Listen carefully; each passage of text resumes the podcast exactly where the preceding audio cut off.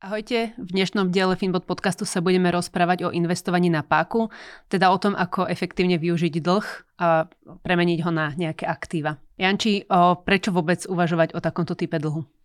V podstate, pokiaľ teda, ako si to vlastne povedal už v tom úvode, a ak si požičiavaš peniaze nie na spotrebu, čiže nebavíme, dneska sa nebudeme rozprávať o tom, že ideme si kúpiť nejaké auto alebo si si zaplatiť dovolenku, ale pokiaľ využívaš dlh na financovanie či už vlastného bývania alebo nejaké investičné nehnuteľnosti, prípadne na investíciu do cenných papierov, do akcií, do ETF a podobne, tak za určitých predpokladov, pokiaľ sa držíš nejakých rozumných odporúčaní, nejakých rozumných medzi, tak to môže výrazne urýchliť tú nejakú tvoju cestu k budovaniu majetku, a či už je to nejaký vyšší dôchodok alebo akékoľvek iné finančné ciele. Dobre, čo je teda tá finančná páka?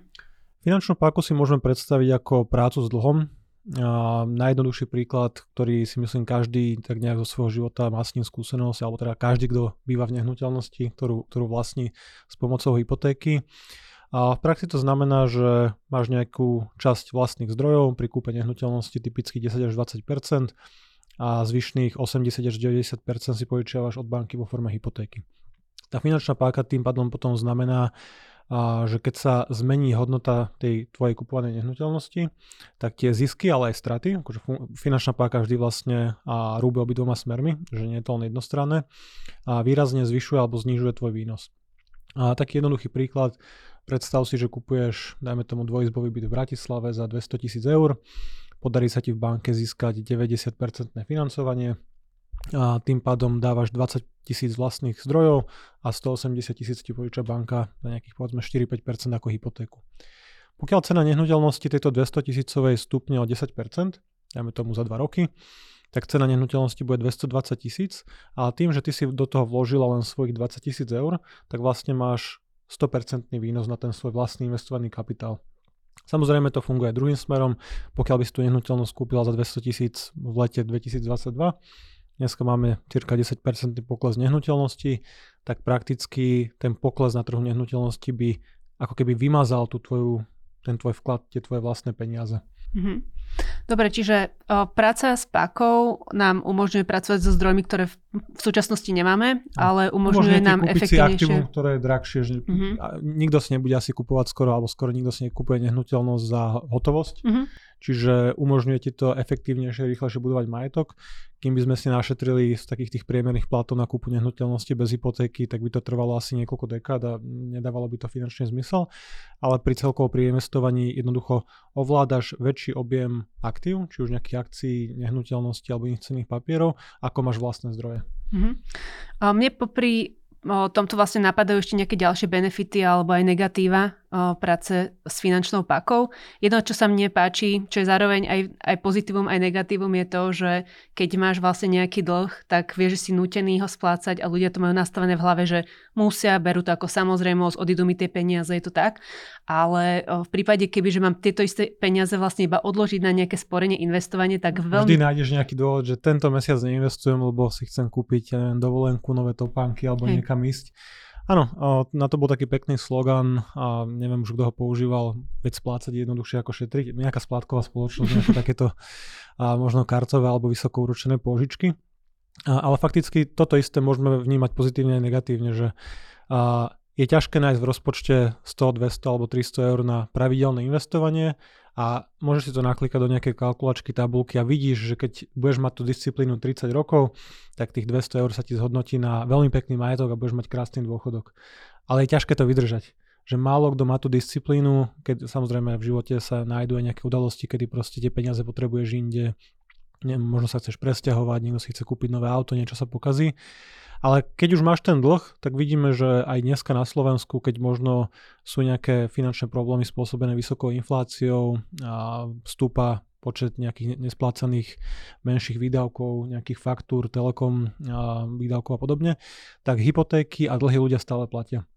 Lebo to proste nevnímaš, že môžem si vybrať, či to zaplatím alebo nie, ale rovnaká splátka 200 eur nejakého dlhu a je ako keby nerozmýšľaš nad tým, že na to jednoducho nemám peniaze. Proste to zaplatím a zo zvyšku vyžijem. Mm-hmm. Tak by sme mali v ideálnom svete, keby sme boli roboti alebo taký ten homo economicus, proste dokonale racionálne sa správajúci človek, tak mali by sme si vyčleniť z toho rozpočtu tých 10-15% a investovať, ale ten dlh to spraví za teba, že ťa prinúti. Proste keď nebudeš splácať, vieš, že je problém, vieš, že ti príde upomienka a nebereš to na takú ľahkú váhu a tým pádom to podporuje tú disciplínu, čiže môže to fungovať aj v dobrom.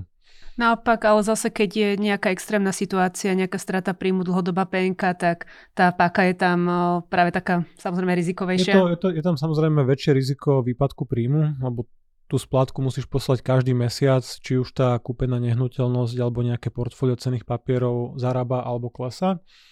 Um, takže áno, a toto je riziko, treba mať určite stabilnú prácu, dobré zamestnanie, vybudovanú finančnú rezervu, netreba ísť úplne na hranu, že netreba za každú cenu sa snažiť maximalizovať bohatstvo, pokiaľ cena za to bude, že raz za 50 rokov sa prihodí udalosť, ktorá jednoducho ti skríži tie plány a prinúti ťa nejako odpredávať či už tie nehnuteľnosti alebo akcie akože v zlom momente. Takže toto je, toto je určite pomerne veľké riziko. Na druhej strane, pokiaľ tie požičané peniaze neminieš, čiže nejdu na spotrebu, ale zainvestuješ ich na trhoch a povedzme o 5 alebo 10 rokov sa ti zmenia plány, ten majetok tam stále je. Pravdepodobne je vyšší, možno o polovicu, možno dvojnásobne a vieš z neho si ubrať nejakú časť na splácanie počas pol roka, nejak to vykryť, prípadne vieš odpredať tretinu alebo polovicu vyplatiť ten dlh celkovo. Takže Jednoducho, keď tie peniaze nie sú minuté, tak zostávajú a vieš, vieš ich potom využiť aj v, v prípade takýchto udalostí. No tam je potom sa tiež to trhové riziko. Nie. Trhové riziko je tam znásobené. Mm-hmm. Lebo ono, akože dneska väčšina domácností neinvestuje tak, ako by mala, akože z pohľadu nejakej optimálnej alokácie. Videli sme to aj v druhom pilieri a keď väčšina sporiteľ bola presunutá do dlhopisových fondov, tak tam sedeli až do doby, kedy vláda ich znovu teraz v rámci nejakej predvoľnej investičnej stratégie nepresúva do indexových fondov, keďže dlhodobo sporiť si na dôchodok mimo akciových trhov akože nedáva nejaký veľ, veľký zmysel.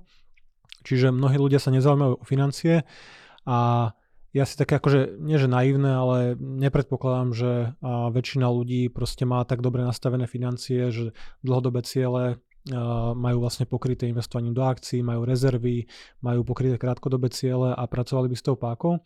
A teraz takýchto možno ľudí, ktorí nie sú zvyknutí na ten investičný proces, na to, že trhy dokážu kolísať o 20, 30, ale aj 50%, a keď do toho zapojíš páku, tak samozrejme tie výkyvy sú znásobené. To platí pre nehnuteľnosti, ale to platí aj pre akciové portfólio. Čiže pokiaľ niekto nedokáže zvládnuť, pozrieť sa na výpis zo svojho investičného účtu a vidieť tam pokles 30 až 50% a pokračovať ďalej, tak pri zapojení páky tie výkyvy môžu byť kľudne 60-70%. To neznamená, že by to dlhodobo nedávalo zmysel. Akademická literatúra v tomto má jasno a v zásade sú aj také akože myšlienkové prúdy, kde odborníci odporúčajú mladým ľuďom zadlžiť sa na investovanie alebo využívať a pracovať v nižšom, mladšom veku s nejakou finančnou pákou, čiže využívať nejaké finančné deriváty, nejaké opcie alebo prípadne nejaké pákové etf lebo keď jednoducho investuješ v mladom veku viacej, tak viacej peniazí je dlhšiu dobu vystavených zloženému úročeniu a ten koncový finálny majetok je väčší. Aj za cenu toho, že to portfólio bude mať výkyvy možno o 60 až 80 Ale znovu, keď takémuto riziku vystavíš niekoho, kto na to nie je zvyknutý a ne, neverí tomu, že sa to zotaví a nie je presvedčený o tej investičnej stratégii, tak to môže napáchať oveľa viac škody ako užitku. Že nie je to všetko len o tom modelovaní nejakej tabulky v Exceli alebo nejakom peknom grafe, ale vždy treba pri tých osobných financiách investovaní zvážiť to, ako sa pozeráme na riziko a aké máme možno nejaké iné finančné rizika v živote. Poďme sa pozrieť teda, ako by to vyzeralo pri dlhodobom pasívnom investovaní, že čo nám ten dlh vlastne dokáže ako pomôcť. Keby som si predstavila takúto klasickú situáciu, že napríklad o, odkladala by som mesačne 200 eur, povedzme po dobu 30 rokov a zainvestovala by som to 100% do nejakého akciového etf tak vlastne tam podľa nejakej kalkulačky by nám vychádzalo, že by som mohla očakávať okolo 280 tisíc eur. Mm-hmm pri 8% približne a ročnom čistom výnose. Mm-hmm. Po poplatkoch dane neplatíš na Slovensku z takéto investície, čiže áno, 280 tisíc. Dobre, a teraz skús mi povedať, ako by to mohlo vyzerať v prípade, že by sme do toho zapojili páku. Mm-hmm.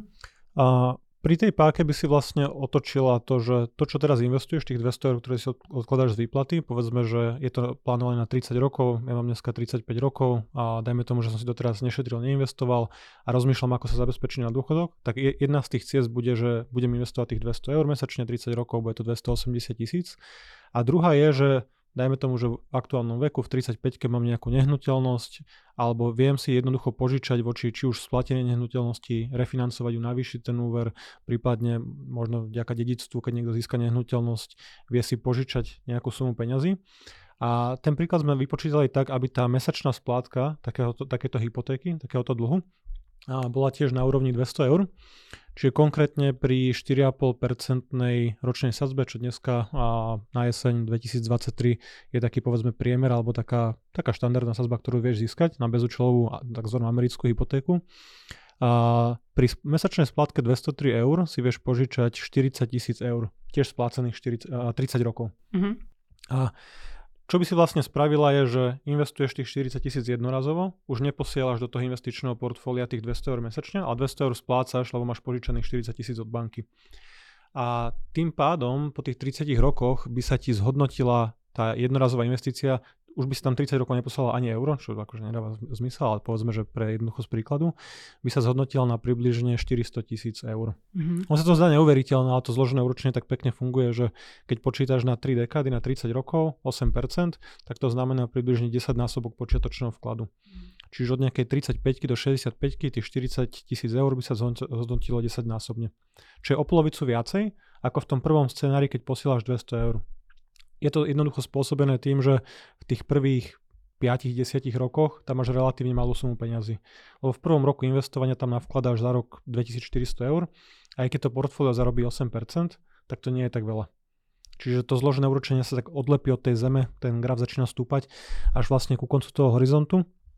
A to jednorazovou veľkou investíciou, tými 40 tisícami, to ako keby predbehneš a viac peniazí sa zhodnotuje dlhšiu dobu. A ešte by som dodal, že toto je vlastne počítané na sazbu 4,5%, s tým, že keď budú, alebo ak, kedy uvidíme, budú klesať úrokové sadzby, tak samozrejme tá splátka by ti potom klesla nižšie. Čiže možno by klesla na 180, 170 alebo 150 eur, kdežto pri tých 200 eurách stále počítame, že kontinuálne budeš investovať túto čiastku. Čiže ešte tam máš aj takého možno žolíka, že keď to vychádza relatívne dobre aj pri dnešných 4,5% sadzbách, tak o 3-5 rokov alebo o 2 roky uvidíme, ako budú sadzby klesať, a tak by to bolo ešte jednoduchšie.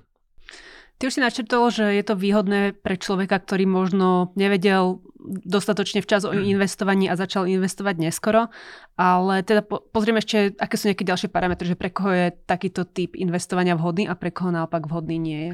Uh, asi sme sa o tom trošku aj bavili, že určite nie je vhodný pre ľudí, ktorí nemajú dobré skúsenosti s investovaním, nechápu úplne ten proces a nie sú, nie sú nejako uzrozumení s tým, že naozaj to bude výrazne kolísať, je to záväzok na dlhú dobu a treba dodržať tú disciplínu ešte viacej ako pri tom dobrovoľnom investovaní, že proste nespanikariť a nepre, nepredať tú investíciu, keď bude v 30-40% poklese. A je tu určite aj riziko zmeny úrokových sadzieb. Akože to riziko sa už zrealizovalo, že dneska tie úrokové sadzby už sú podstatne vyššie. Keď sme si takéto prepočty robili pred dvoma rokmi a hypotéky boli za percento alebo za 0,5%, tak to vychádzalo matematicky ešte násobne lepšie ako teraz, ale stále to dáva zmysel. Ale jednoducho neodporúčal by som takéto niečo ani nad tým uvažovať ľuďom, ktorí sa proste boja investovania. Radšej nech si uložia rozumné portfólio, môže byť zmiešané, kľudne 60 na 40 akcie k dlhopisom, dlhodobo môžu zarábať povedzme 6-7%, dajme tomu, a, alebo nech sa presunú k tej dynamickej stratégii až po tých 100 na 0, ale nemusia zapájať ten dlh. Prípadne na to nemajú príjem, bonitu alebo nejaké aktívum, voči ktorému by čerpali tú bezúčelovú americkú hypotéku. Lebo je tam potrebné, aby tá banka mala nejaké, nejaké ručenie, čiže je potrebná pre tento typ dlhu bezúčelovú americkú hypotéku je potrebné mať nehnuteľnosť, takže to je taká podmienka.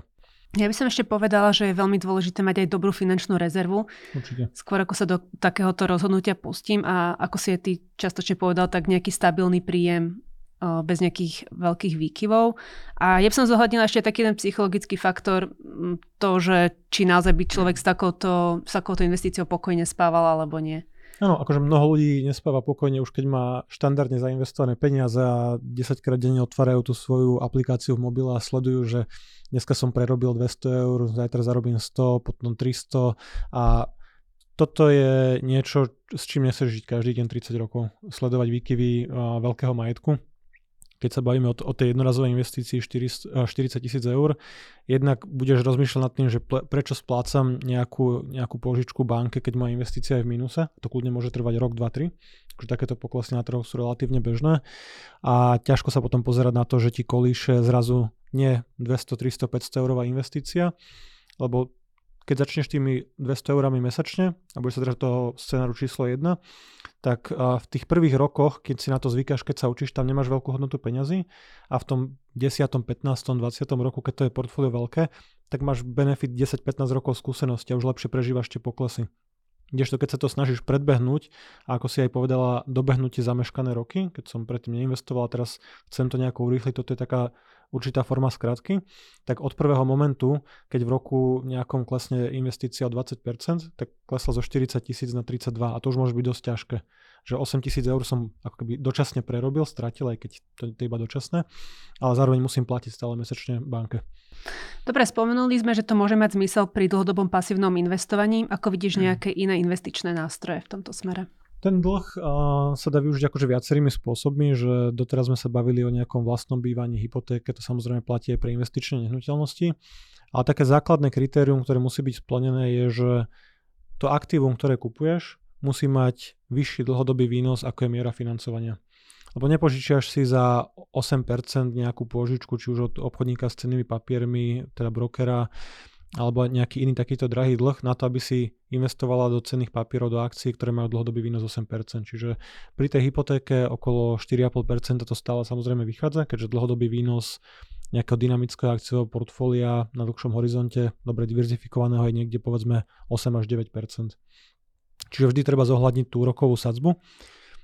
A tých spôsobov je potom viacej, čiže hypotéku sme si pokryli, taký štandardný nástroj pre a investorov, ktorí si samostatne spravujú peniaze, majú nejakého obchodníka s cenými papiermi brokera, je požička pre, priamo od brokera, čiže tzv. margin, kedy ťa financuje priamo tá spoločnosť, ako keby kde investuješ.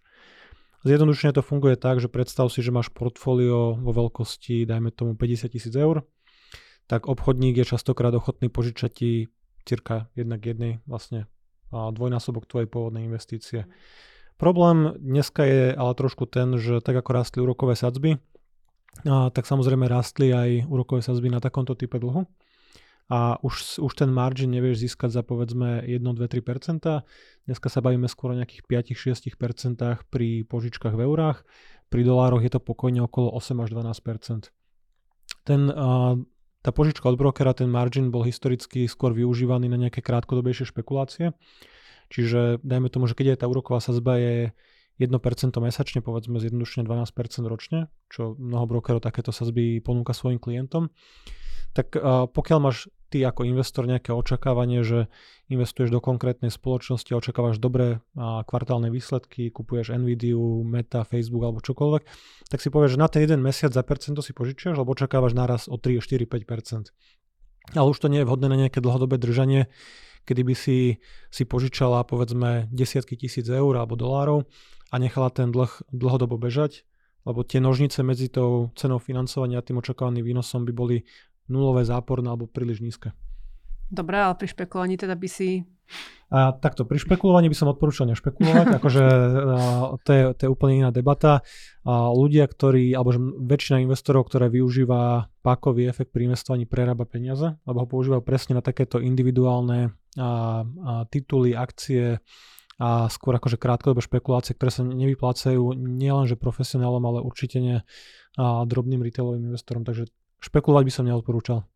Dobre, ak máš nejakú skúsenosť o, s investovaním na paku, mm. alebo... A, žiaľ áno, ja, ja som jeden z tej, z ten zárez v tej štatistike, ktorý potom vlastne m, mm, prerobil na takýchto špekuláciách peniaze samozrejme. Čiže okrem tej požičky od brokera máme potom na finančných trhoch mnoho nástrojov, ktoré majú tú páku v sebe vstávanú. Čiže, aby som dal takú dlhšiu odpoveď, čiže a nemusíš si len nutne požičiavať od brokera a môžeš si kúpiť nejaké pákové ETF. Čiže my ako dlhodobí investori sa bavíme o tom, že máme dynamicky nastavené portfólio a nakupujeme nejaký košík akcií, povedzme index S&P 500. Keď sa a, a, tento index hodnotí o 10%, tak tvoj výnos ako investora je 10% minus nejaké poplatky a transakčné náklady. Na trhu si vieš bežne kúpiť a, dvoj- alebo trojpákové etf ktoré sa snažia dvoj alebo trojnásobne kopírovať a rast toho indexu. Čiže keby matematicky zjednodušenie index vstúpol 10%, tak ty môžeš mať výnos 20%. Ale samozrejme aj stratu, pokiaľ, a pokiaľ akože nebude nejaký pozitívny rok. Čiže máme tu aj nejaké pákové ETF, máme tu a CFD, nejaké deriváty, máme tu Forex, a kde vieš špekulovať na vývoj menových párov, komodít alebo aj indexov, pokojne s pákou 1 ku 20, 1 ku 30. Podľa toho vlastne s čím obchoduješ, takže 3% pohyb smerom v tvoj prospech môže znásobiť svoj účet a smerom dolu vymazať. Ja mám skúsenosť so všetkým e, z týchto nástrojov. A, aj by ma sklamalo, keby si nemal. A aj mňa by to asi, akože niektoré lekcie ja sa človek naučí iba na vlastnej koži, že je pekné o tom čítať, ale proste vždy ľudia veria, že ja budem tá výnimka, ktorej to proste vyjde a mám nejaký vhľad do toho, ako sa budú vyvíjať konkrétne akcie alebo nejaký, aj nejaká komodita, nejaký index. Takže moja skúsenosť je akože negatívna a zatiaľ s pakovým obchodovaním. Doslova. Doslova. Ale ako dobre, keby si mal možnosť o, možno ešte nejako rozumne využiť o, páku pri dlhodobom investovaní, to by si zvážil? A, s tým, čo viem teraz, áno. Ale ja, ja som s ňou nepracoval akože rozumne. Čiže požičoval som si a, na investíciu do konkrétneho titulu ktorý, akože každá konkrétna akcia, to je jedno, či kupuješ, ja neviem, proste ten Facebook metu, alebo nejakú technologickú akciu, alebo nejakého ťažiara, čokoľvek.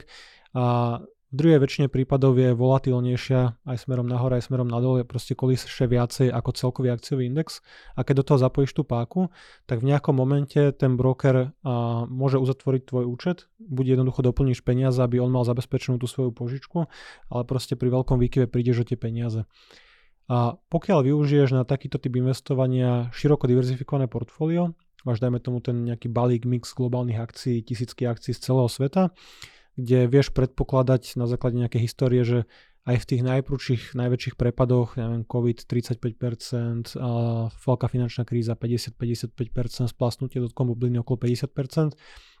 Keď s takýmto výkyvom vieš a rozumne kalkulovať a nepreženieš to s tou pákou, to neznamená, že máš si požičať 100% voči tvojmu vlastnému portfóliu, to môže byť páka na úrovni 20, 30, 40, možno 50% v určitom momente pri poklesoch, tak uh, s takýmto typom požičky vieš dlhodobo existovať a vieš ho zapojiť do toho dlhodobého investovania a získať vďaka tomu niekoľko percentuálnych bodov navyše k tomu dlhodobému výnosu, čo fakticky môže zdvojnásobiť ten tvoj výsledok po 20-30 rokoch investovania. Ale treba to robiť rozumne, akože nie tak, ako som to robil ja, ale inteligentnejšie. Dobre, budeme radi aj za vaše reakcie, či máte skúsenosti s investovaním na paku a aku. A ak ešte neodoberáte kanál, tak a nechcete zmeškať takéto videá, tak odoberajte a... A nešpekulujte. Nešpekulujte. Ahojte. Ahojte.